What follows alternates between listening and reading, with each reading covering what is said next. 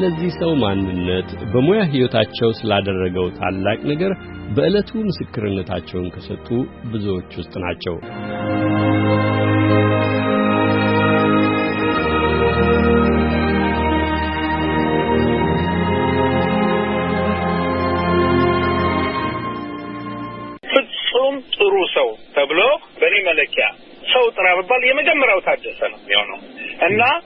የዛኑ ያህል የጥሩነቱን ያህል የመድረክ ባህሪው ደግሞ ሙሉ በሙሉ የተለየ ነው። በጣም አልቃሻ ነው። በጣም ሩህሩህ ነው። በጣም ሰው መርዳት ይወዳል። ከራሱ በላይ ለሰው ያስባል። በጣም ትሁት ትሁት ሰው ነው። ልክ በተመሳሳይ መድረክ ላይ ይሄ ሁሉ አይኖርም። ስራው ላይ ዲሲፕሊን ነው። ማንም ይሁን ማንም በስራ ህግጋት ውስጥ ለማንም ምረት የለውም። የስራ ክቡርነት በተለይ ጥበቡን የማስከበር ስሜቱን በቃላት መግለጽ ይቸግራል። ከዚሁ ጋር አብሬ የማነሳው ምንድን ነው ይሄ አሁን ካለው የኪነ ጥበብ ችሎታ ሁሉ በላይ ደግሞ እይታው አንድ ሰው የት መድረስ ይችላል ብሎ የማየት ብቃቱ ከራሱ አሁን ከምንላቸው የኪነ ጥበብ ዘርፍ ውጪ እንዴት ማየት እንደሚችል ለምሳሌ ታደሰ ባይኖር ኖሮ እኔ በኪነ ጥበብ ውስጥ አልመጣም ነበር። ይሄ ምንድነው እድለኛ ሆኜ የመጀመሪያ የመለመሉኝ አቶ አውላቸው ደጀኔ ሲሆኑ ወደ አዲስ አበባ እንዲመጣ ካረጉኝ ደግሞ እሱና አቶ መራዊ ናቸው እና እኔ ሁሉም ጋር መግባት ስለምወድ በኪነ ጥበብ ውስጥ አስቁሞ አንድ መስመር ብቻ እንድከተል አድርጎ እንግዲህ ምልህ የሙያ ደረጃ እዚህ ደረስኩ የሚያስብለኝ ባይሆንም ሰው ለመሆኔና በጥበብ ውስጥ እንድኖር ያደረገኝ አንዱ እሱ ነው። ሁለተኛ ደረጃ በኢትዮጵያ ውስጥ በነበረው የኪነ ጥበብ እንቅስቃሴ ትልልቁን ቦታ የሚይዙት አዲስ አበባ ውስጥ ያሉ ቲያትር ቤቶች ናቸው። በዚህ ቲያትር ቤት ውስጥ አንዱ ክፍሉ ከሌላው ክፍል ጋር ውድድር አለ። የውድድሩ ውጤት በየቤቱ መሪ የሆኑ ወይም ስታር ተብለው የሚታዩ የጥበብ ሰዎች ተፈጥረዋል።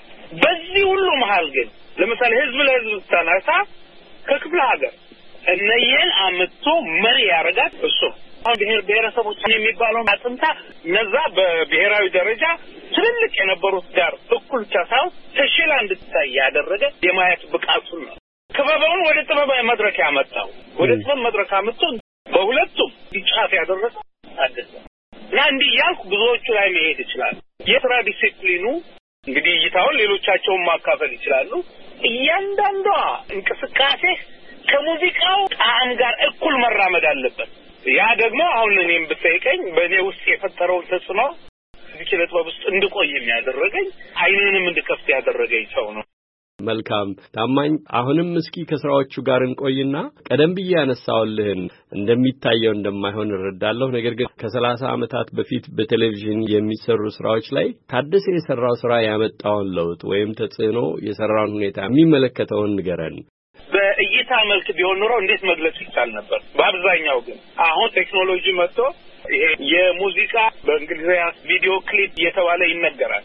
እነዚህ ከመምጣታቸው በፊት ኢትዮጵያ ውስጥ ህብረት ትርኢት ማክሰኞ፣ ሐሙስና ቅዳሜ እነዚህ በሶስት ቀን የሚታዩ ስራዎች ናቸው። አብዛኛው ጊዜ ህብረት ትርኢት ተብለው የሚቀርቡት በዛ ዘመን ደግሞ በእነዚህ ሶስት ቀናት የሚቀርቡልን ትርኢቶች በስቱዲዮ ጥበት ምክንያት በአንድ ስቱዲዮ ውስጥ ለምሳሌ እንደው ሀያ ሰው ሊይዝ በሚችል ውስጥ አርባ ሰው ሆኖ የእንቅስቃሴው ውበትና የጥበቡን ጥራት እንዳትለይ ነው የሚያደርግ ቦታው ስቱዲዮ ራሱ እና እንዲህ በታሸገበት ዘመን ወደ ውጭ ወደ መስክ ወጥቶ የተለያዩ ስራዎችን መስራት ባልተለመደና ባልታወቀበት ዘመን እሱ የሰራቸው ስራዎች አንደኛው ያሳየው የዛሬ ሰላሳ ሁለት ዓመት የተሰራ ነው።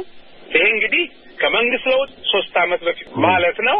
ዩቲዩብ፣ ፌስቡክ ምናምን ከመምጣቱ በፊት ነው። ዛሬ ያን ስራና በሁለት ሺህ አስራ ዘጠኝ የወጡትን ብታይ የትኛው ነው የአሁኑ እስከምትል ድረስ በዛ ዘመን እንዴት አስቦ ሰራው ስላለ ሌላው የኮንሶ ጨዋታ ነው። በተመሳሳይ እየሰራው ከጫካ ውስጥ እንዴት አውጥቶ ያውም ባልተለመደ ሁኔታ ብዙ ጊዜ ሙዚቃ ስንል ዘፋኝ ሙዚቀኛ በአንድ ላይ ከተወዛዋዥ ጋር ሆኖ የሚሰራበት ነው።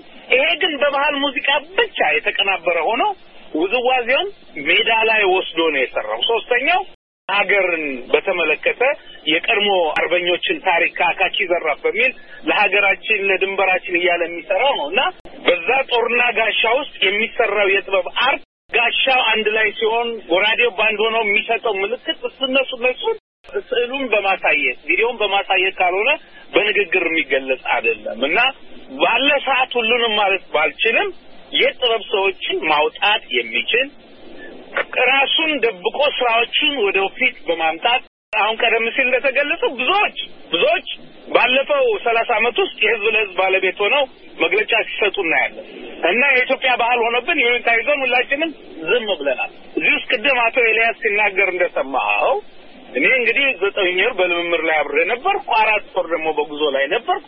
ስራው ሲወጠንና ሲሰራ እያየው ነው የኖርኩት እና የኤልያስ እና የታደሰ ግንኙነት የሚጀምረው እዛ ነው።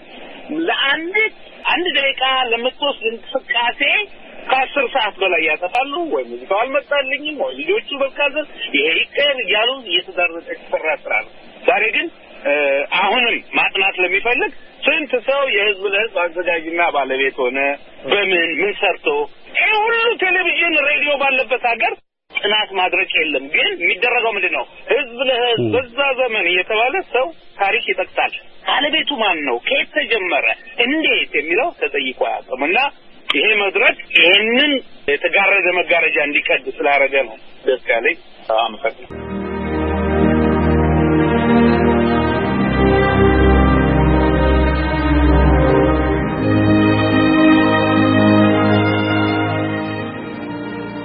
እንግዶቼ አለም ፀሐይ ወዳጆ፣ ታማኝ በየነ፣ አለማየሁ ገብረ ህይወትና ኤልያስ አረጋ ለጊዜያቸው አመሰግናለሁ። እግዚአብሔር ይስጥልኝ።